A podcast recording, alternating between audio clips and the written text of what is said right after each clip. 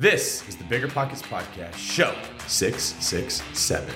One of the things that I'm so intent on with, with new investors, which I'm sure you guys will agree, is I if you buy your first property and then you're going to buy your second property before that first property is like at max value, meaning like you fixed everything that's to be a high a high number later, you're to eventually get caught on all of them. And if you do that when uh, there's a market downturn, you're to lose them all. So I like people to really fix up that first property. It doesn't have to be perfect, but know like, you know, if you know the HVAC is going to break, you know there's a big cost coming and you can't go buy another property because you're to get caught on both of them and not be able to pay for repairs on either at that time. What's going on, everyone? This is David Greene, your host of the Bigger Pockets Real Estate Podcast. Coming at you today from Scottsdale, Arizona, where I'm hanging out at the property that Rob and I bought and getting ready for a retreat to coach some other investors. And I gotta say, it is gorgeous out here, as I say every time I'm here. And we brought you a gorgeous show. Today, we bring back Jonathan Greene, my long lost cousin, who we had on episode 584. And we had such a good time that we brought him back for more. Jonathan is a real estate agent and investor who buys houses for himself to flip, also invests in commercial property, and more importantly, helps other people like you build wealth through real estate. And in today's show, we talk about the different ways Jonathan does that. A big portion of it was negotiating, how he negotiates for his clients, how you can negotiate for yourself, what is happening in a negotiation behind the scenes, as well as how to find on market properties with motivated sellers, how to approach each deal, how to look at a house and see the things that other people are missing, and more. I had a great time today. Rob, what were some of your favorite parts of the show? All of the things you just said. You took all my points. I like had them all ready, and I was like, dang it, those are all my favorite points too. Yeah, I basically say all the best parts, and then I give you two seconds to think of what you're going to say after I just said them. All right, well, I have something. I also liked that this was a nego. I mean, I guess this is kind of what you said. Dang it, it is a negotiation masterclass. We kind of hear everybody's point of view here, where you know, uh, negotiations are kind of a fickle, fickle beast because if you're really, really good at negotiating, then you got to know when to to take and then when to give back, right? Like you don't want to nick away at a at a negotiation so much so that the seller is going to try to get out of every deal that you that you think that you won the battle on, right? Because you can always lose the war. So really fun to kind of talk through all the different I don't know processes and deals that we've all gone through. And uh, honestly, it's always nice to have Mr. Greene back and and just to see honestly, I think it's just a beautiful thing to see two long lost cousins reunite and chat and, and chum it up and chop it out, chop it up on the on the pod. Honestly, it's it's just a, it brings joy to my heart. You know, I just thought of an analogy that could fit for the negotiation tension that you're describing. You don't want to go too hard, you don't want to go too soft. It's to do with fishing. So when I was a kid, my dad would take me fishing, and I would always ask, like, because I'm I'm just always in a rush to do everything. Why can't I just overpower the fish and just reel it in when it's on the line? And he would say, because if the fish is swimming away and you are trying to reel in, the line will snap and you'll lose the fish altogether. At the same time, if you don't reel in and keep the line tense and there's too much slack in the line, the hook can come out of the fish's mouth. So fishermen, when they get a fish on, are playing this game where they're trying to keep tension on the line so the hook doesn't come out, but not so much the line breaks. And negotiating is a lot like that. You want to get every single dollar out of that deal that you can, but you don't want to push it so far that you actually lose the deal altogether and that fish gets away. What do you think, Rob? How did I do? That's actually really quite masterful. I was like, all right, it's gonna be a pretty good analogy, but that was like, that is exactly that is exact, dude. You you have you have coached me. You have helped me master this art more than you could ever know. I appreciate it. That's a good that's a good analogy right there. I'm honestly surprised it wasn't a jujitsu analogy, but fishing that's good. That's that's left field for me. I was just thinking, all of our like hunter fisherman audience is, is is screaming in their pickup truck right now. It's about time. I don't know about that jujitsu stuff, but I understood that. Oh, that's good. Well, we are going to get to the show very quickly before we do today's quick tip. Consider using the Bigger Pockets Agent Finder to find an agent for yourself to help with negotiating. Now, when you're doing this, I recommend looking for an agent that is also an investor, not just an investor friendly agent, but an agent that owns property in the area that you're trying to go. Even if they're not the smoothest, they don't have the nicest car, their headshot doesn't look the best, if they own property in the area, they usually have a big advantage over an agent that only represents other clients. Part of the reason that you want to use a high volume agent is they have a lot of experience. That's what what you're really going for.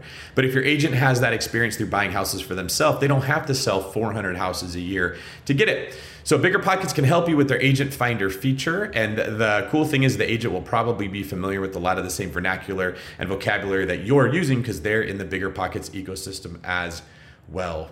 Listen, it's not coffee or donuts. It's not campfires or s'mores. Not peanut butter or jelly. Great things happen when two good things come together. So why choose between cash flow or appreciation?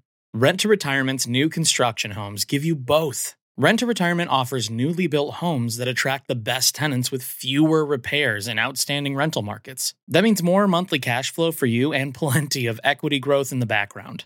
Plus, their creative financing options let you buy investment properties with just 5% down. Not 20%, not 10%, 5% down. Rent Retirement offers turnkey new construction homes already built, leased, and managed for you. Their investing experts find the best markets that consistently offer double digit returns and prices as low as $150,000. And they've got more five star reviews than any company on Bigger Pockets. You invest, Rent Retirement does the rest. To learn more, visit renttoretirement.com. That's rent, T O, retirement.com. Or text REI to 33777. Again, text REI to 33777. Finding rental property insurance has been a headache for the past few years. You know the feeling. You're scrambling, calling 20 different insurance agencies in a dozen different cities, struggling to protect your portfolio at the right cost. But I'm going to tell you a little secret that'll change everything. Veteran investors don't go through the everyday insurance companies, they just use NREIG. NREIG, that's N R E I G, provides insurance solely for real estate investors. They've built the largest insurance program in the country for residential tenant occupied, vacant, and renovation properties. The best part? You can put all your properties on one insurance schedule and one monthly bill. And you can add, change, or remove properties without having to cancel one policy and purchase another. They insure properties from single family rentals up to 20 unit multifamily dwellings, vacation rentals, mobile homes, condos, and more. Trade catchy jingles for cash flow with insurance made for investors. Visit nreig.com slash bppod to request a proposal. N-R-E-I-G dot com slash bppod. Calling all property owners and operators. Are you managing a multifamily property and looking to elevate your residents' living experience? Introducing Quantum Fiber Internet, your go to choice for speedy internet your residents will love. The process is as seamless as Quantum Fiber service. Starting at just $50 a month, your residents can enjoy fast, reliable internet that will make them love where they live even more. Connect with your local fiber representative today. Learn more at q.com slash go big. I wonder how they got that domain. That's q.com slash go big. Limited availability. Service and rate in select locations only. Taxes and fees apply. 360 Wi Fi and other equipment lease charges, taxes, and fees are excluded from price for life offer and may be increased. Rob, BPCon is coming up. It is only a couple weeks away. How excited are you for this big event? I'm really, really, really excited. I thought it was going to be like a thousand person conference, and then I found out it was like a 2,000 person conference. And then I found out that I think we're sold out. Like it's going to be a packed house. So please approach us, take, take selfies with us, give David a big hug. That's his favorite thing. He just likes hugging everybody. And uh, come say hi. Come say hi, and let's let's let's chat for a bit. Wow, Rob. Okay, you said a very nice thing about me in the show, so I'm going to let that slide. But I, the people will do that. You'll see me fighting my way through the crowds with like people being dragged behind me as they like got a leg, and they're like, "Rob said to love you because no one else does, David, and I need you to know you are loved." It's going to be a perfect opportunity for you to finally put that Brazilian jiu-jitsu to use. That's hilarious. I'm gonna be like Jon Snow fighting through a crowd of White Walkers using jujitsu. All right, without any more ado, let's bring in Jonathan and let's learn something. Jonathan Greene, previous guest on episode 584 of the Bigger Pockets podcast, and you did such a good job. We had you back on. Welcome and good morning to you. Uh, good morning to you guys. Thanks for having me back. I'm excited to be here again. So if, if you haven't listened to our last show, please go back and check out episode 584 where we got into uh, some really good nuanced conversation with Jonathan about like investing over a long period of time, having a sustainable career and really doing real estate what I would call quote unquote the right way, looking at every property uniquely and trying to figure out what is the highest and best use of this property, what is the story this property tells, what's the vision for how you'll execute it. And one of the concepts that we kind of got into was this idea that real estate is part art and part science. Now, we all kind of understand the science part that's running numbers, using a spreadsheet, calculating things, analyzing, trying to project. But there's a whole other part of real estate that is more art. And that was fascinating. And we'd like to sort of expand on that with you today, if you don't mind, Jonathan. Yeah, I'd love that. I mean, I definitely have a background in negotiation as a prosecutor, so it'll be interesting to to let everybody know what I do in terms of analysis and in terms of my hardline negotiation um, long term, which I know you guys are familiar with too. Um, so yeah, I'm excited to get into these uh, topics as well. Why don't we start with that? Can you explain how the negotiation element of real estate sort of fits into the art side of the equation? Yeah, I mean, so I was a prosecutor for eight years and a criminal defense attorney for two. And when I, I was always doing real estate my whole life, but when I transitioned to real estate as both an agent and more of a full time investor, I started to look back at my negotiation techniques as a prosecutor, and obviously you're familiar, David, with some of these from your uh, um, from your background as a police officer, and Rob, obviously in investing, we use these all the time. But one of the things I think that was most important for me is when I'm negotiating in a real estate deal, the first thing I think of is, well, nobody's going to prison and there's no victims. So why am I getting so worked up over this when I spent eight to 10 years, you know, either sending people to prison or trying to make sure they didn't go there? So it kind of takes the edge off of it a little bit for me. And I've, I've always had a kind of, I mean, one deal to the next attitude. But I think that um, incorporating what I know and then using principles from someone like Chris Voss, it really helps me figure out where the pain points in the deal. And a lot of that to me is listening to what the other side's saying so that I can use the leverage that I have to combat what they're talking about. And I think that's what a lot of new investors miss. They're just trying to do a dialogue, but they're missing the points. Do you feel like you were somewhat of a master negotiator coming out of the gate or do you think that this is a skill that even as someone that was really experienced in your in your field it really is something that you have to develop over time i mean obviously some people are going to be more naturally gifted at it but is this art of negotiation, if you will? Is that something that anyone can master? Uh, yes, definitely, and it's a great question. And I did come out thinking I would be um, better than others, and I, I was wrong. My negotiating skills were great, but I was still negotiating like I did as a prosecutor when I started, which is hard line, hard lines, you know, and making sure I'm drawing lines in the sand and then pulling, which we'll talk about later in terms of my offers. But I think I was a little bit you know, if I'm negotiating that way as if somebody's life is at stake, like th- they're going to be really off put on the other side. It's going to come off as too aggressive. So I did have to kind of back down the way I did. And I do think by learning from other people how they negotiate, and again, reading books, listening to podcasts is definitely a way you can figure out. But like I said, I think each deal is different. So the way that you negotiate with each person is completely different based on what they're telling you. And if you're not listening, you're going to lose the whole negotiation before you start. 100%. I've always found that the more hardline you are on it, typically it does not go your way. It, it's sort of a, a game you have to play. And I think this is sort of where egos and pride can get in the way a lot of the time because you'll want to drive the, the, the car here, but then your realtor who might have a little bit more experience or a little bit more know how will try to guide you and you're like, well, hey, let me do it my way. So I think this is an equally important aspect of negotiation. And I'm, I'm, I'm also wanting to know when you're working with the realtor on your end, do you feel like that's like truly, the, is it like a negotiation partnership that you should probably see eye to eye with your realtor? Or do you kind of let, do you kind of make it so that your realtor sort of uh, takes your lead? Yeah, and I know. I mean, David knows this well because I've been licensed for you know almost eight, ten years now. So, but uh, the one thing I remember when I was not licensed and I was used agents, I didn't think they were being like hard enough as I wanted to be because they were trying to protect their relationships. I didn't really understand that then. Um, some people try to get me to lowball as an agent, and that's not my thing, so I'm not going to do it. Um, but yeah, I do think that it's a cooperative partnership, and I have to know the most important thing I think is if you're an investor and you're working with an investor friendly agent, that agent is there to do the negotiations the way that you want, not the way that they want. And that was a hard lesson for me to learn. And I definitely a couple times overstepped because I was negotiating hard the way that I thought would work but they weren't comfortable with it. And look, most, you know, regular home buyers aren't ready for that. Investors are usually more ready. Um, but they're not ready for the level that I would do on my own and I have to recognize that. So I do think it's a it's a full partnership and you have to be clear on how you want to get to the deal and then take advice or not. Yeah, that is a great point, Jonathan. You can err on either side. You can have an agent that wants to make the client more money than the client wants. So they're out there working the deal like they would for themselves. We're going to get every dollar. And if they don't want it, there's another house. We'll go find that one.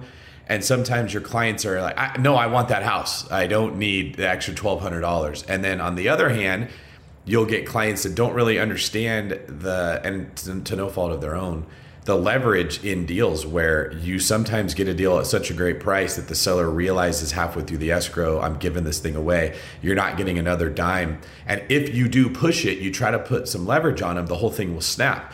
So then sometimes as an agent, you're trying to protect your client. You don't want to just come out and say, you've already gotten more than you're going to get. This is, uh, you'd be very happy because now they feel like you're not on their side. But sometimes that whole it doesn't hurt to ask thing is not true. Sometimes it does hurt to ask. Yeah, I agree with that. I mean, I definitely I, I have, you know, issues with clients only if I haven't fully educated with them, uh, educated them along the way, or if they're just not going to be compliant to like kind of what you said. I, I like things to be like a, a, good deal for everyone, which doesn't mean I'm not adequately representing my client as an agent. But like to me, again, based on my background where it was extremely adversarial, someone's going to prison or they're not. Now it's like you, really the best deals we all know are ones where everybody gets along because if you don't and it's adversarial, you may get through a deal, but everyone's just going to be trying to screw each other the whole deal over a thousand dollars or leaving stuff in the house. So it's sometimes hard to get one side, whether it be seller or buyer, you know, to understand that like, look, if we don't all work together, we're never going to get through this deal. And I think that's part of where my negotiation tactics changed, where I had to say like, listen, I need to build my relationships with everybody on the other side. And that includes if I'm an investor, I can't be too hard. But as an agent, I have to work with the, the buyer as well. This is so, so, so true. I mean, uh, there's always that, that phrase, right? You may win the battle, but you'll lose the war. And this happens all the time when you're actually negotiating the deal. You keep chipping away, keep chipping away. If I'm a buyer, I just keep chipping away and chipping away at that seller, right? Hoping that they give in to the negotiation tactics. And if I'm successful, then the first thing I want to do is like, oh my God, I'm the greatest. I did it. I negotiated the heck out of this. But then they start getting other offers uh, because we're in this crazy, crazy market. And then when they have four mar- like four offers that are above asking a couple of weeks after you know we're in the process, the moment I start making any more demands, then they start not giving in because they've already given everything that they can give. And the moment I try to like, you know, try to get a little get my way, then they're just trying to get out of the deal because A, maybe I'll lose my escrow money, but B, they might even just get a better offer than the one that I gave them. This, this has happened so many times. So I think that there really is uh, a fine line to walk there and just making sure that both sides can win. Obviously, you want to win a little bit more, but you don't want to take it all. I, I personally feel. Yeah, I think if you look at the way deals are structured, like if you're in an attorney state, you're going to go through attorney review. That's going to be kind of like a little game of ping pong. But then we go to where all deals go to die home inspection. And if you get too hardball in home inspection, that's where everything goes wrong because someone's trying to get a credit for doorknobs when you should just be focused on major things. So, we, uh, like I said, my job, I think, as an agent and a counselor for investors is to get them fully prepared before they make an offer. So, we make tons of videos, tons of content to just make sure that they understand we're not going on a fishing expedition because the deals that die are because someone's just asking for too much or you already know that the seller is going to be unreasonable and you know if it's fully as is you need to make sure that your buyer investor knows like as is means as is. And i don't want to go in and make an offer with the already the understanding but i can get out of it if i don't like it because we're saying we're buying it as is. And i think that's where there's just a lot of nuance in that. And and we all have to understand it's going to be a long-term negotiation. Like you said it will come back to haunt you later if you press them too early. I, I can give you a story of how that just happened to me I had a deal where we we got it ridiculously good price, and then after that, I came back and I got even more credits, and the, and I knew the seller was getting tense, but I didn't know how bad it was. And then I hit a point where we couldn't get an appraiser out there in time for the appraisal contingency. They were they were all backed up. So we needed an extension of like two or three days on the appraisal contingency, and they said no, and they they had the right to blow up the entire deal, which they were incentivized to do because they had felt screwed at every single step and just thought I was taking advantage. And there is no taking advantage in real estate, right? It, the contract is what the contract is. That you get what you get, but their perception matters in the way they're going to make decisions. And so, I had to pay like twenty five hundred dollars to get a three day uh, extension on my appraisal because otherwise I was going to lose the whole deal. Now, when you look at like, I think I got that house for about two hundred fifty thousand dollars less than it appraised for, so the twenty five hundred didn't really matter. But you, it's an example of how you can see getting too much on one side and imbalancing the equation can absolutely cause the whole deal to topple and then everyone loses. The seller's got to go back on the market. I'd be out my inspection money my appraisal money and all the time that i put into it. Yeah i i mean that's a great example of you knowing when to stop pushing and i think that's what some investors don't. They just want to keep like you're up to 50 relax. Like just I, I myself as an investor try to give something back you know, we just closed a property yesterday, uh, my my business partner and I, Jenny, and you know we have to redo an entire septic. We put that in. We knew that was going to be part of it. But they didn't want to even get their certificate of occupancy. And we said well you know you will pay for it and we'll put up the smoke detectors but you're going to sit there when they come. And these are little negotiations that helped us as other little things like you said david. You get into it something happens the day before like they couldn't get a freeze authorization on a heloc and we're you know we have our demo crews set up and we said well can we still get in? And we really really massaged that deal on our end. But uh, I do think, you know, like you said, you can get to that point and you have to make a tough decision on when to stop. So, Jonathan, obviously you are analyzing deals left and right all the time, all over the country, doing deals, you know, galore over here. Um, Deal City, that's what I'm going to nickname you right now. So, can you tell me a little bit uh, about your buy box, if you have one, or are you just is everything the buy box? Like to help us like understand what your buying criteria is. Yeah. Um, so, I mean, during the pandemic, I really sold off most uh, most everything on purpose to just hold and wait and stockpiled the the gunpowder, as we say, um, waiting for maybe the next six months to 12 months to see what I think is going to be better leverage for me. And I had a bunch of old properties. Um, but for me, uh, I think the thing that I've transitioned to this year in the way that I describe it is I'm always looking for assets. So I, I, like a lot of different things. I'm interested in self storage. I'm interested in Main Street commercial, which we talked about in 584. I like flipping. You know, I I like buy and hold. I like Airbnb but I am always looking for markets where I think there's appreciation. So I've always been an appreciation investor. I don't really care about cash flow. I like it, but I'm not banking my history on the cash flow.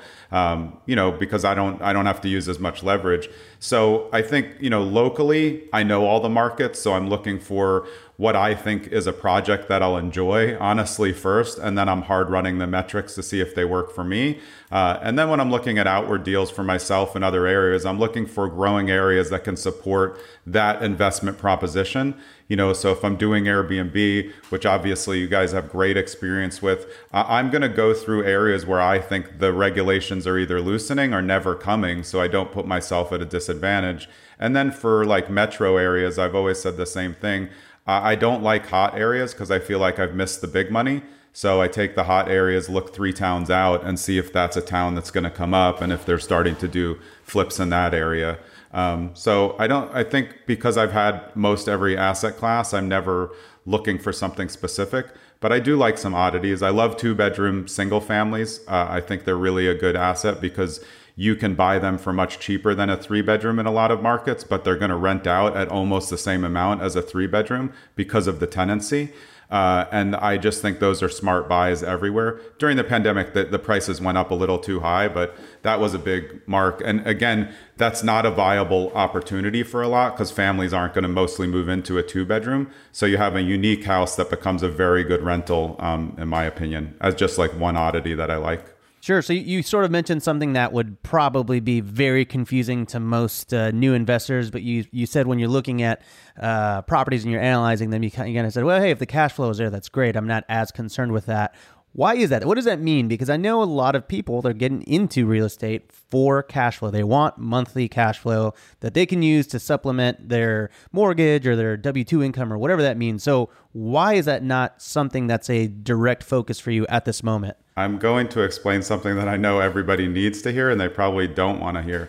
Cash flow can go away quicker than you've ever seen anything in your life. So if you hear everybody banking on 10 houses and they all making $100 a month in cash flow, all you need is one furnace to break in one of your 10 units and you're not going to make cash flow for 6 months.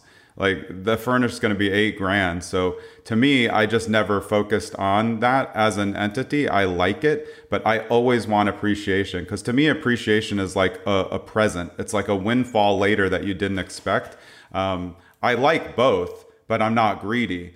So I think that the lure for cash flow, if somebody says, I want to build up a portfolio with X cash flow so I can scale out of my nine to five, that's highly dependent on the types of properties that you buy. And new investors are maybe buying, you know, C, C minus houses to start off with those don't cash flow. They you may think they're going to cash flow until everything starts breaking and then you're in trouble. So one of the things that I'm so intent on with with new investors, which I'm sure you guys will agree, is I if you buy your first property and then you're going to buy your second property before that first property is like at max value, meaning like you fixed everything that's going to be a high a high number later, you're going to eventually get caught on all of them. And if you do that when uh, there's a market downturn, you're going to lose them all.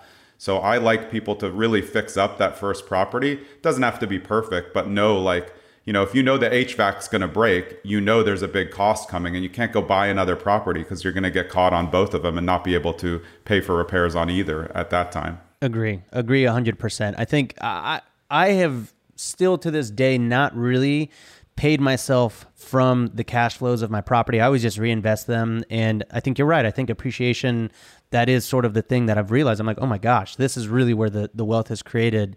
I know you sort of have a, philosophy that that's like you will either make money on a deal or you will make money on a deal. Do you think you could maybe walk us through what, what that means? Because, uh, you know, obviously that's like, well, what do you mean by that?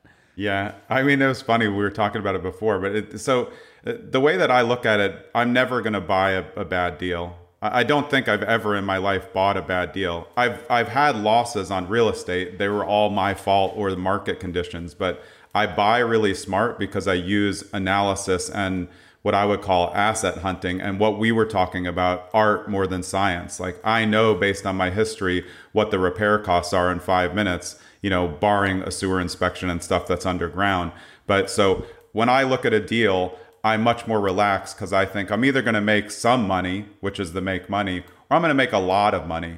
And when I build my spreadsheet to start, I put it at like the lowest possible ARV that, like, if I did everything wrong, I'm still going to get this. And then usually I make 50 to 150 more than that. And that I like not even adjusting the spreadsheet till we start seeing the comps later and we start seeing our repair costs. And that way, uh, what I've always called the spread, my spread just is, is either growing bigger for me because I'm cautious about that. So I go into every deal knowing I'm going to make money. It's just a matter of how much. And then so even when everything goes wrong, like it has, okay, I, I break even. And then I consider it like, well, now I get the deposit money back. So there's no loss in it for me. If I can get the deposit back money, even on a break even, like I wish I made more money, but at least I have the deposit money and then I just go get another property. Totally. Yeah. And plus, if you're a long term holder of your property too, then eventually you will make that money. I mean, it, it is obviously very possible to, to lose money in real estate, but if you're actually holding it for a long time and you're investing consistently and you're building up a portfolio, you may have a few stragglers that aren't really crushing it for you, but overall, your portfolio over time should be able to carry that slack. And I know you've been doing this for a bit. I- I'm curious, as someone who is not green in the industry, but really quite the seasoned pro, do you still get any level of, of analysis paralysis, or do you just feel like you know you can kind of really take on any deal that comes your way? Well, I don't want to take on any deal, but I have absolutely zero analysis paralysis, and I think it goes back to my history. Uh, you know, in working for the government, like you have to make. We have 300 cases on our table at a time. You have to make decisions on things right away. So even you know with my team on market and off market, I, have always been somebody who can make decisions and not really worry about it. If it turns out I was wrong, which all of us have, like you know the investments that we cherish that we didn't get. Um, I'm okay with admitting I was wrong. Jonathan, on that note, do you have a form of a buy box? I would have, I'm sure someone with your experience doesn't hold to just one buy box. You can kind of look at every deal and see something. But is there maybe like 60, 70% of your deals overall have these things in common that you look for that you can share with us? Yeah, uh, right now I just I like flipping, but I took a break during the pandemic because the the deals just weren't good enough, and I think the restraint is one of my strengths. I don't have to buy something; I like to buy something. Um, so to me, when I'm looking at flips, which is my entity that I like, it's always about what somebody else doesn't see that I can see, which I know we did actually talk about in 584 as well. I think you guys were talking about the property that you might be at now. Um, I, I think that I understand the spread better because I'm looking for things like the property I just bought, there's a septic issue. So I know that traditional home buyers aren't going to buy that. They're not going to pay 30 grand for septic. So how am I going to lev- leverage that? So my buy box includes towns that I think uh, have a big upswing the price point's not a big part of the buy box. It's more the spread and how much I can see. And what I found is we used to be doing, we did a lot of formula deals like that were 300 buy in, 60 reno, and then 60 profit, which was good. But now we want more profit. So I did 465 buy in, 180 reno, but I made 200 profit. So as we scale into buying in in the 400 to 500 range, if we do it the right way and we're identifying the properties the same way, our scale to profit is so much more. And then we'll move that even further. You know, if you're buying in my areas in the 600 range, you're going to put in two 250 and get out in the 1214 range. So I think that's part of the analysis too. But that's really what I look for right now. And I'm always looking at that hybrid commercial properties because I just think commercial is where it's at now. There's so much available that the leverage is huge to buy commercial with commercial mortgages if you want. Yeah, so you've sort of got a different buy box for the different assets that you look at. If this is a flip, you said I want to be right around 400 to 500 with hopefully less than 200 in construction. I want to profit on 150 to 200. Those are uh, gross numbers that someone else can look at and say, okay, I can try to find something that fits within that. And it cuts down on the hesitation of what should I do and, and the overthinking. And then, like you said, in commercial, I want to be in commercial. I want to be buying it for less than what it's worth right now because I think the market is soft and I can go in there and get a better deal. So maybe 20% under market value, you're going to be excited. That still functions as a buy box. It doesn't have to be this much price per square footage in this part of town with this zoning.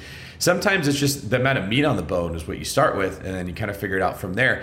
So, in your opinion, you, you work with a lot of new investors. You're very active on the BiggerPockets forums helping with people why do you think that just kind of like the generic standard newbie who stumbles upon this podcast gets really excited likes everything they're hearing their their dreams are flying out of their head. You can see it happening of everything they want to do in life but they're stuck in analysis paralysis when it comes to getting started buying their first deal. What do you think is causing that in, in that demographic i just described? So I'm 100% sure that this is the reason every single time. There may be other factors, but this is it they haven't seen enough homes. Most of them haven't seen any homes when they're in analysis paralysis. Or then it just becomes I've seen one or two. And I'll grant you that it is very hard as a new investor to get a realtor if you're not licensed to just show you a bunch of homes when you're, you know, barely qualified or using an FHA. A lot of realtors aren't going to do it. But like unless you've seen 15 or 20 homes, I don't know how you're making offers on homes. You don't know anything. And you're going to lose money because you can't rely on just the realtor that you just met to, to make sure that they have your best interests at heart. They want to make a good commission. So they're going to tell you, and I'm telling you, I run a team of 40 agents. Like this is not all agents, but this is common. They want you to pay the most or they may want to tell you like you want to get a property and if you're desperate for a property that agent's going to become desperate for the commission so desperation is what will kill you but not seeing enough homes every single time. Every time i'm in the forums and somebody says oh i'm in analysis paralysis. I you know i don't know what mentor to use or I, have been i've been researching and running the numbers on so many homes. I ran like 100 deals this week and i said how many did you see and they always say zero. And it's uh, that that to me is everything because we're talking art versus science and art is i need to be in the house. I need to understand how a house is constructed i need to understand where to look always in the basement what i can see everything else that's cosmetic you need to find the things that are going to cost you money later which are the hard things to find and i think if you're not looking at homes you're just not trying hard enough to be completely honest what about when you're looking at a home starter, brand new. Okay, I, I, know I need to go look at homes. Give give me a playbook of overall what you think they should be looking for, and then Rob, I'm going to throw the same question to you. Yeah, I mean, uh, again, I, I, look at this question as like me being the agent as a guide for a new investor, new home buyer. I'm going to take them through every single thing that I see in the house. I'm not going to say this is the kitchen, this is the living room. They know that. I'm going to immediately start what I call future casting, which is helping them prepare for the future. So if I see something in the ceiling, like you guys know this, you see a, a evidence of a leak in the ceiling, the first thing I'm going to say is, "Hey, look, you see that discoloration on the ceiling." that looks like a leak, but most times people repair the leak in the ceiling and then they just never paint over it because they're lazy. So I know that looks like an issue, but later it may not be an issue. So don't get too worked up over that. And I'll do that through the whole house. But my biggest focus is away from cosmetic issues and on to all the serious issues. Like in New Jersey, a lot of 1900s, 1850 type homes. So we see a lot of sloping. I can tell, you know, the sloping right away. And then the first question is like, look, sometimes this is settling and sometimes this is a foundation issue. In five minutes, when we're in the basement, we're going to look at the beams and the structure and see if there really is an issue. And if not, you know, it might not be a structural issue. Can these be repaired? Yes, but they're not really for first time novices. And then we spend a majority of our time, honestly, in the basement where they, they're bored because everybody likes to look at the cool cosmetic stuff. But I'm opening every door. I open the electric panel. I'm looking, showing them the hot water heater. If there's a permit, how old is it? How old is this furnace? You know, is there any knob and tube in here? And again, a lot of that will fly over their head at the beginning. But then again, if you're doing 15 showings before you make an offer, by the time you get to five and then 10 showings, you're really going to start to understand the lingo. And then that's the exact reason why you don't fall into analysis paralysis because you feel confidence. Confident people don't have analysis paralysis because they're able to go through the data. We probably mine the same amount of data, but like you said, I just know what I want and I'm looking for assets. And if that asset is attractive to me, I'm going to try to buy it, but only at the price that I want to buy it for. Rob, same question. What do you think people should look for when they're walking a house? When they're walking a house, oh man, this is. I mean, I guess it sort of depends on the situation, of course. But for me, I think a lot of people like tend to, like, especially in the Airbnb short-term rental space, like people are walking it and seeing it for what it isn't versus what it is. And so I am always like very understanding of what the house is for the price that I'm getting. And so I understand a lot of the times if I'm buying a house that maybe is a little bit more on the affordable side, a little bit cheaper, right? And it's not completely remodeled. What I'm trying to come in and, see, uh, and see and analyze is can I make this place sparkle? Can I can I give it a little razzle dazzle, if you will, with design, with furniture, with furnishings, with the staging? Obviously, would I like it to have a remodeled bathroom and a remodeled kitchen? Sure, but for me, I want to know: can I make a space shine in photographs? Can I really look at a lot of the character and save a lot of it? Because a lot of people will come in and remodel the character out of homes, and for me, I'm always like, oh, that's such a shame. But I am doing a lot of like long distance relation. Uh, relationships. Not really. That's not true. I'm doing a lot of long distance investing. My wife would probably be like, "Excuse me." Um, I'm doing a lot of long distance investing, and so for me, I'm always coaching my realtors to be very thorough with their videos that they're sending back to me.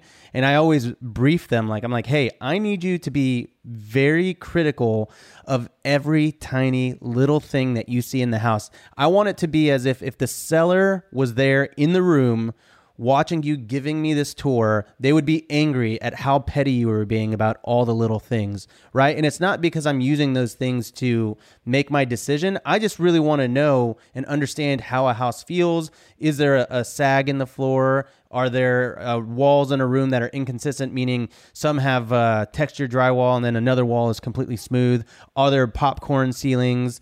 Um, are the fans updated? Like, does it smell in there? And I'm really trying to understand the cosmetics because with short term rentals specifically, I'm not trying to come in and renovate the place. I like to spend less than fifteen thousand dollars on renovations. Our, our Scottsdale place is not is an exception to this, but typically when I'm going out and buying houses, I like to stay between the five to ten thousand dollar range specifically when I'm buying a house. And so I just want to make sure that of all the things that I need to fix up there, it's very easy cosmetic because I just don't have six months to renovate a place and then carry out an entire burster, if you will, a BRRRR into an STR. Because I like to cash flow as quickly as I can on a short term rental. So it's going to depend on the asset class and everything, of course. But for me, for where I am in my portfolio, time is everything. And so I just want to make sure that what I'm buying is not going to require a much heavier lift than maybe swapping out some floors or painting a house. Yeah, I just have one follow up on that, uh, Rob, because I think you made a great point that I know there's a lot of wholesalers listening, and this is really important. When Rob was saying like what he wants his realtors to do in the other areas to really find all the things, you the you hit it perfectly. You want the things that the seller would be annoyed that you're focusing on, and if you want to be a good wholesaler and you want to turn that into being an investor, you have to take photos of all of that stuff The best wholesalers are ones that can present us a whole picture as out of state or in state buyers and show us all the things that are wrong with it. I know what the rest of it is, but if, if I take the time to drive 45 minutes to something I think is a good deal, and then you didn't show me the structure and there's a hundred thousand in structural issues, you just wasted my time and you're never gonna I'm never gonna look again. So Rob's coaching his realtors to be better, but that's I think what's missing and what we talked about a little bit. It's more like transparency. If you want to be good at it, you're never gonna win hiding this stuff because all of us who are investors just tell me exactly what it is. If I know I can trust you, then I'm gonna look for it. And I think you can train out of state realtors and boots on the ground to look better for you if they're just looking in the right places. In your opinion, what are some of the data points that a new investor should know when looking at properties? Yeah, I mean, the the ARV is obviously the most important because you want to know what your biggest potential is if you're a flip or even if you're a long-term investor. Uh, so it's always repair costs really in the middle. And I think that the hardest thing is that almost nobody knows repair costs, and it's very very hard to learn because you don't know if people are even giving you the right prices. So the truth is repair costs only come with experience and the best way to do that is make friends who are flipping find out what they paid for to remove a wall find out what they paid you know for this uh, for a full sewer redo. It's just the only um, the really only understandable way to get it. Uh, obviously you're going to look at your taxes and if you're buying multifamily you're going to look at what the insurance and uh, the rent roll is for sure but again i I think that people focus a little too hard sometimes on the numbers and they miss the asset. Like Rob was saying before, you want to see what's unique about this property. I love to buy properties that other people don't understand how they can best use them. Uh, like you said about the one that you bought in California, David, I think, uh, you know, there's oddities out there and people just don't know what to do with them. But, you know, understanding the block values, I think, is really important. One thing I do is uh, always send and look at all the home's values on the block and I think that gives you an idea because you don't want to be the most expensive house on the block. You want to be safely in the middle and then help them raise that upwards. So the MLS is kind of one of those places. Obviously, we're going to be going and looking for deals. That is the main place to get deals. And there's going to be houses on MLS popping up every single day. What advice do you have for people that are actually trying to hone in on a specific deal from the MLS? Is that a the only place to get a deal, or is that is that kind of where you're sourcing most of your deals these days? Yeah, I, I, buy a lot on the MLS. I mean, I'm licensed and run a big team, so I'm always on there. But I mean, we buy most of our deals on the MLS just because the wholesalers in my area, their prices are too high, and we're not going to pay the, the spread on that. So, th- my best tip for MLS, if you're licensed, is this, and if you're not, tell your agent to look for this. It's called Back on Market or BOM. They're absolutely the gold mine of all properties. People focus on expireds and FSBOs, and I don't really love those, especially now. But back on market means that a house was under contract, you know, they had an agreement and it failed. And there's three different times when a back on market fails, and it's very important to identify how many days it was under. This is why. If the deal fails within the first three days, it's always cold feet. Buyer got cold feet, something happened, they backed out. That's not a big deal. You don't know what's wrong. If it's about seven to 10 days, it's always an inspection issue. So if they say after seven or 10 days that, oh, the buyer got cold feet, it's probably not true. They did the home inspection, something happened, one party didn't agree. So that raises my eye. But as an investor, I'm excited because I know that that's going to turn off other first time home buyers and will help investors. And then if you see 30 days or more, that's always going to be a mortgage failure. Commitment didn't come in, they couldn't get the mortgage. And those are exceptional deals for buyers, investors, because the seller was right at the door, ready to close and ready to get a big pile of cash. And at the last second, the mortgage failed. So, a lot of times, if you just offer what they offered, you can pop right into the deal. Everything, paperwork's all set. You can hop on the title and close those deals really quickly. So, back on market is definitely my jam uh, for the MLS. Remember when you had to pay to get a lead's phone number? It was like the dark ages until DealMachine made skip tracing a thing of the past. Now, with your DealMachine plan, you'll get unlimited access to phone numbers and contact information for no extra cost. That's right, get high quality, reliable information trusted by leading financial institutions, all fully compliant with the federal Do Not Call list. Explore over 150 data points, including age, gender, marital status, occupation, and a ton more. Trust me, this is the data you need for off market deals. With new filters, people flags, and color coded phone numbers, lead management just got a ton easier. Ready to step up your investing game? Sign up for a DealMachine plan today and gain immediate access to this unlimited treasure trove of contact information and phone numbers. Just head to DealMachine.com slash BP. Transform your lead generation and deal making strategies with DealMachine. Sign up today and start exploring the unlimited possibilities at DealMachine.com/bp.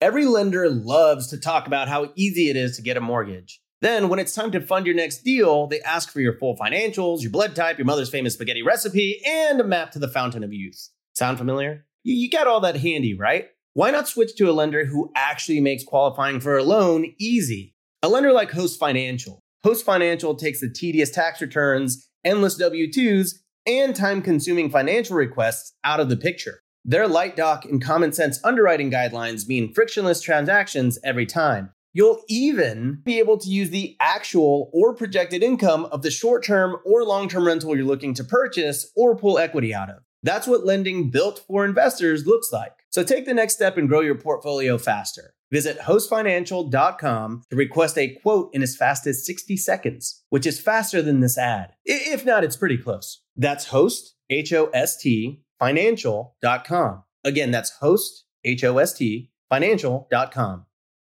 Here's a little insider only knowledge from my days on the force. Most break ins actually happen in broad daylight. And if you're enjoying more time out and about, your home could be in danger. So, what you're saying, David, is that we should block out the sun to reduce break ins. I like it. Oh, you've been watching too much Interstellar again, Rob.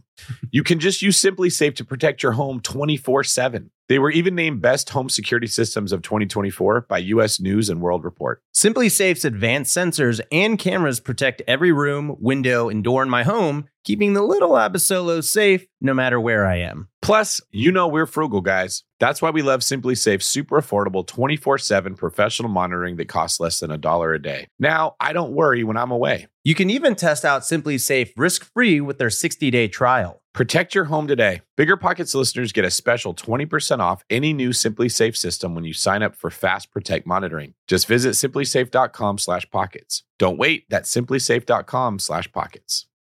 Yeah, I can I can relate to this one and honestly like we're talking about negotiation. We'll probably get into this here in a second, but David is really quite the negotiator. I mean, you know, w- most people probably assume this, but I got to see the master class in in person. Uh, I guess well, virtually on the phone when we bought our Scottsdale place because the the property that we bought out there was on the market for 90 days. Um, and I think it probably fell out of escrow. And we came in with a very aggressive offer. I think it was initially offered at like 3.4 and then I think we offered like 3 million 50 something like that. So it was a relatively large reduction plus I think we asked for uh, um I think it was like a $75,000 closing credit and they said no. They kind of they kind of told us to kick rocks and so David was like, "Hey, you know, it's been on the market for 90 days. They've fallen out of escrow." He was like, let's give it a week. Let's not even respond to them for a week, and we'll just say, okay, hey, we'll we'll, we'll walk away.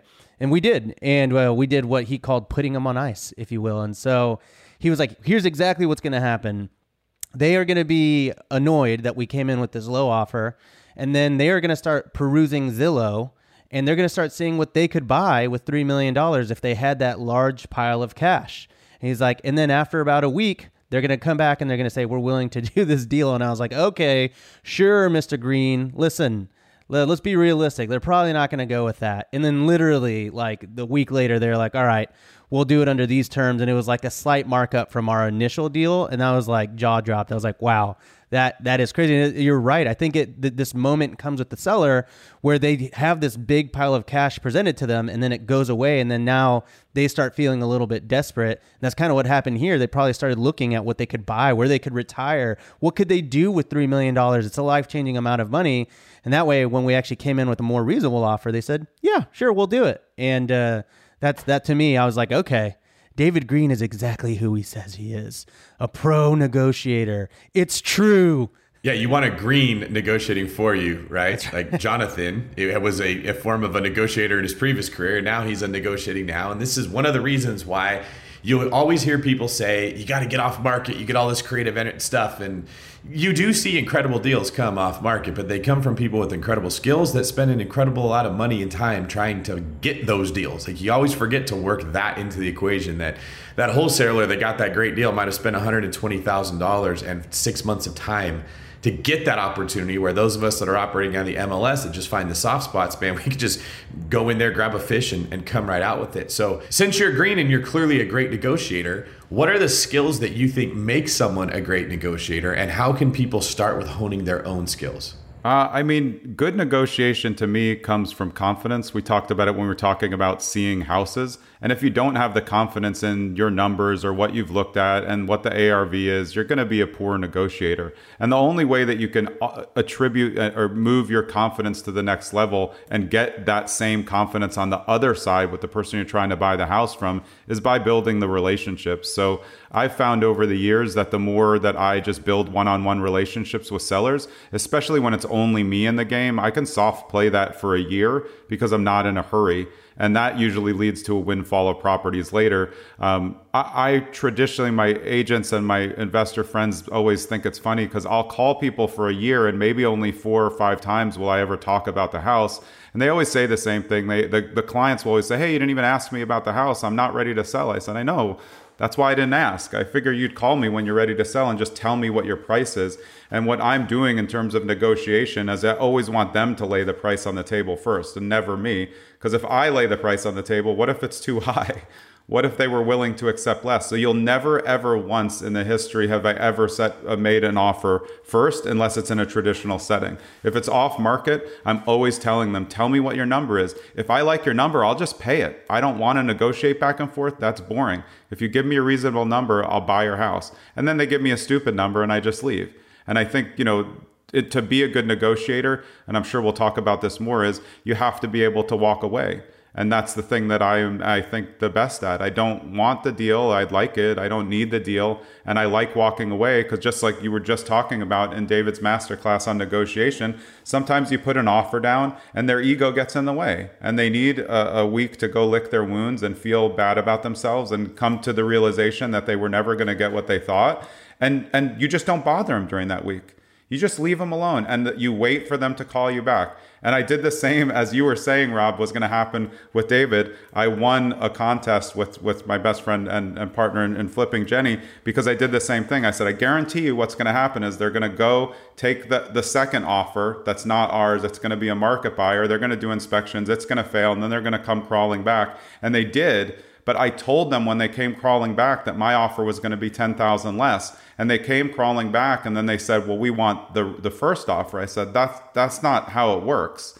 I told you that if you went and used my offer to leverage another, it's going to be less." And so then they walked away again with ego. And then it took another 3 weeks and then they crawled back to say, "Okay, we'll take it now." And they still tried to ask for more, but we ended up buying that house and that one I think I made 200 on. So if I'm understanding your your your route here, Jonathan, just clarify for me because you say, "Hey, give me your number. If I like it, I'm going to pay for it." And then if they give you a dumb number, you're like, "Yeah, okay, it's not even worth it." If it's in the wheelhouse, if it's at least in the wheelhouse, you will will you negotiate it? If it's like maybe a little high, but it's not stupid, you'll be like, "All right, let's work through this." But if if they're so highly priced and it's a really dumb number that's not even worth nickel and diming them down to the price that you actually that you actually want. Is that is that about right? Yeah, I mean, I I wouldn't say that I'm mean, but I don't like to have my time wasted. My time's pretty valuable, so if I go out there and I have a good conversation, and then they throw me a price, I know it's worth 450, and they say they want 700. I just say, you know, this was a waste of my time, but thanks. Please don't call me again, and I just leave. They will call obsessively over weeks, and I'll never answer and never contact them again. But yeah, if they're if they're in the ballpark, my first question always is, how did you arrive at that number? And it's always, I just pulled it out of the air. So I'm already prepared with all the comps and I know what's sold in the neighborhood and what the, the repair value is. So then when I say, you know, that that's okay, but I don't where did you come from? And they say nothing. And I said, Well, let me tell you where I got my number, you know, that I'm looking for. And then that's when I use my number against them. Uh, I usually don't go off my number much. If they I mean, look, if someone's nice and they're negotiating fairly and they want like $5,000, I don't care at all. That $5,000 not breaking my renovation, but I'll be very clear. If I give you what you're asking for, you're going to sign right now we're going to go into attorney review. There's no you you get me to agree and then use it to leverage other offers. That makes me walk away every time. And again, that's the strength of negotiating is not letting people kind of screw you around because you're desperate for the property. You hit on another good point, and it's that you need to make room for the emotions when you're negotiating. That when we, as the investor, come in and we say this is our number that works, it's very logical, rationale. We're operating out of our neocortex. The seller is probably light years away from understanding the deal from our perspective at that point. They still have these pie in the sky dreams. My neighbor's house sold for this much. Well, I need this much because I have to go do whatever. And they think that their need somehow equates to their the asset that they own and time does a nice job of sort of like marinating emotions right? Like the the knee-jerk response a lot of sellers will give you will change over three to four days of not sleeping so well because they're not sure what's going to go down. So i love your method that you have this number in your firm and uh, that you if they come back to you again later it's going to be a little worse. They come back to you again later it's going to be a little worse. It sort of eliminates them feeling like they're in a position to jerk you around. You're actually the prize. You have the money. You can get them out of this problem that they have and they're going to need to play by your rules. One of the things i've heard you mentioning is just urgency in the situation. Can you briefly describe how urgency in your offer makes you more effective yeah, that it's what you said, and I, I, don't use it every time. I use it when I think the other side is trying to play games. I'll put a 24 hour window, but I love to tell people what the number is going down to so that they're very clear on the terms. So if I say my offer is 480 today, if you don't answer within 24 hours, the offer is 470. If you ask me after that, the offer is 460, and I won't negotiate it. So these are the terms. You don't have to like them. You can never call me again. But if you call me after 24 hours, you're not getting the same offer. There's no excuses. I had to, you know, do this or that. I, I don't care about that because I'm just trying to buy at the right price. And the way that I always describe it to people is this I'm pushing a pile of money on the table over to you. And most of my offers are cash. So I'm really pushing a pile of money on it's sitting in front of you. If you want it, take it right now. If you don't want it and you ask me to push the money back, I'm going to push a little bit less back next time because you're wasting my time. I'd like to come to a fair agreement, but also this is just how it works. And I, again, they may be emotional and I am okay with understanding that, but like I'm an investor. I'm not here to hurt your feelings, but I'm also not here to waste my time. This reminds me of that iconic scene in the uh, cinematic masterpiece Dodgeball when Ben Stiller's like, have you ever seen $50,000 in person? And he opens like a big briefcase and it's just a wad of like $100 bills, like that's like an inch tall. Uh, you should try that. I hear that that actually works all the time too. Actually bringing that to the table. It's got to be in a silver briefcase though. I'm going to work on that. awesome. So I got to say, urgency for sure is one of those things that Oh, I love to use it and I, I hate when it's used against me, but it's because it works, right? I mean, there's in this market especially, I mean, when you're talking about looking at MLS deals and they're like, all offers due by Monday, end of day, and it's like Saturday morning and the house was just listed, and I'm just like, oh, come on. I, I can't even eat my breakfast. I got to go analyze a deal right now but it works. Uh, it, it really does work. When there's a deadline, it causes you to mobilize, it causes you to put pressure on the realtor, causes you to contact your, your loan officer and really get all that going. So, I mean, I, I can definitely see how that's a, a, a, negotiation tactic that can work. So that's something that you do on a, on a personal level. But even as someone who's representing people um, as, as a real estate agent and with your team and everything like that, are there any other types of urgency tactics or strategies that you're using kind of on a grander level?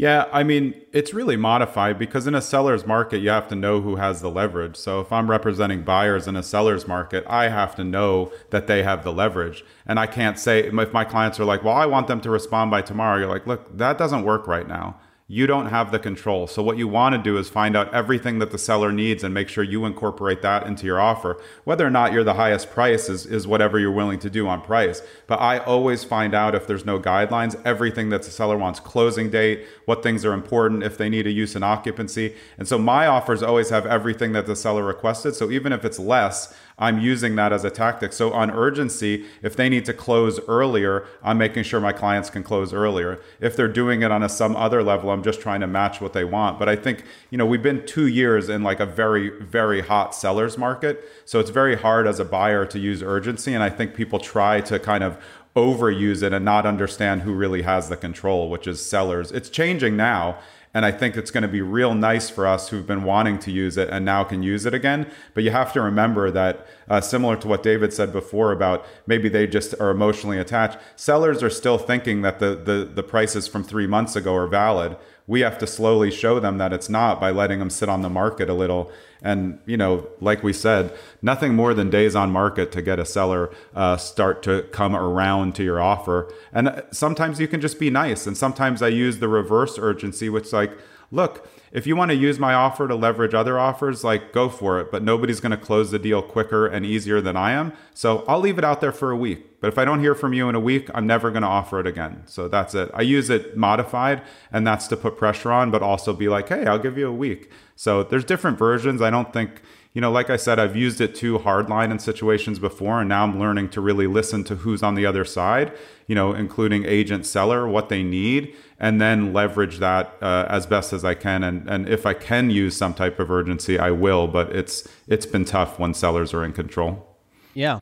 Awesome, man. Well, as we close out, I, I didn't want to end the podcast without talking briefly about your 25 Malvern negotiation in Verona. Can, can, you tell us a little bit about that story and you know all the the the juicy details there? I actually pre I that's the one that I actually was talking about, but it, the dynamic was so interesting because it was between not just the agents. Agents had an ego. The sellers were a little bit crazy and they had an ego. So it was listed for like 5.99 and it sat on the market for maybe like 30 days. Uh, we went and saw it. I made an offer of 465 and they were appalled. I mean, just appalled. And like, this was a good offer. Or maybe it was, I might have offered higher. I think I offered maybe 475 at the time. And they said, oh, well, we have other people interested. And I said, who else is interested? And they said, oh, you know, regular first time buyers. And I said, I mean, come on. I said the house needs 40,000 in structural minimum. And remember, most real estate agents have no idea about anything renovations. It definitely needed 40,000 in structural. I said, you're going to get to inspection, it's going to fall out. And then, just like you said with David, they said, no, you know, our client's offended by what you said. And I said, well, I'll leave it open for today. And then if not, I'm going down to 465 and they that's when they got even more offended. They ended up taking the other offer. They did the inspections. It went exactly how I said and 2 weeks later again they called back and it's a, what I was saying before. I said, "Look, it's 465 and they they were then again incensed that I wouldn't give them the 475 that I originally did. So I said, "Okay, well call me in 3 weeks when it doesn't sell again." And it didn't sell for 3 weeks and there were co-agents on the transaction. So the one that I was dealing with the whole time never called me back, but his wife called me back and said, "Can you please give us the 465?" And I said, "Sure." Uh, and I made about 180 or 200 on that, and it, it was a tough renovation. But I, my, I was right about the structural, and I was right because I did my due diligence, and most people aren't doing their due diligence. You were also right with how you foresaw it falling out of contract if they went with the other buyer and it's it's it's kind of half satisfying and half frustrating when you can see exactly how it's going to play out and you can't just get the other side to skip ahead and and do it. You have to wait for the painful dominoes to fall before it finally comes to where you knew it was going to come in the first place. But that's why you want an, an agent like Jonathan representing you because when you're thinking no no no let's give them the number they want nope let's hang on let's do it this way and if, if somehow it does get through inspection there's another house we're going to find and you just keep that steady pressure and eventually you will take these deals down. Thank you very much, Jonathan. I really appreciate not just for being with us on the podcast today, but for the work you're putting in on the BiggerPockets forums and helping fight the good fight of others building wealth through real estate every day. Did you have any last words before we let you get out of here? No, I always appreciate being on. It's always a pleasure to talk to you guys. And I was just going to pub my new podcast when you're ready. yeah, yeah. Let's hear about it. Where can people find out about you? Yeah, so spurred, I mean, spurred on by years of listening to BiggerPockets and loving this, I started my own podcast. It's called Zen and the Art of Real Estate Investing. Uh, as of today, when we're recording, there's the ninth episode came out this morning.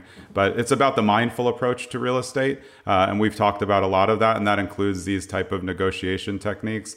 Uh, because I think that uh, investors can get so much overwhelm of information. You can get like 50% say yes, 50% say no. But if you're mindful about the way that you approach real estate, which is really all that the three of us have talked about uh, on this podcast, I think that you'll just find it a lot easier to get through. If you approach mindful, you're going to have less analysis paralysis because you're going to do the work to get to the right parts. Um, but no, again, thanks so much for having me on. I always appreciate being on.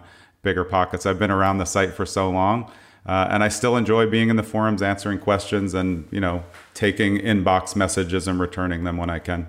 Well, thank you for what you do, and Rob, thank you for being with Hear Me today. This was a great show. I appreciate you sharing the wisdom that you did, Jonathan, and we hope to see you again. I'll let you guys get out of here. This is David Greene for Rob Cool as a Quaff Cumber Abasolo, signing off.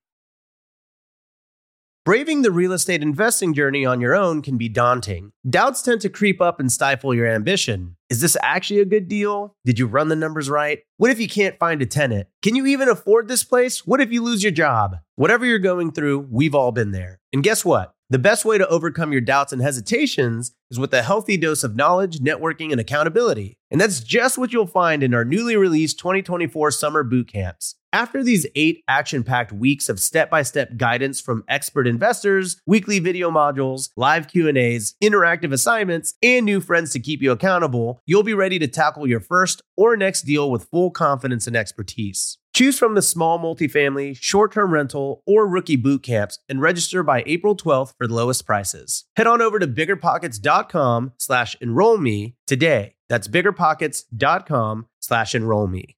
The content of this podcast is for informational purposes only. Past performance is not indicative of future results, and all hosts and participant opinions are their own.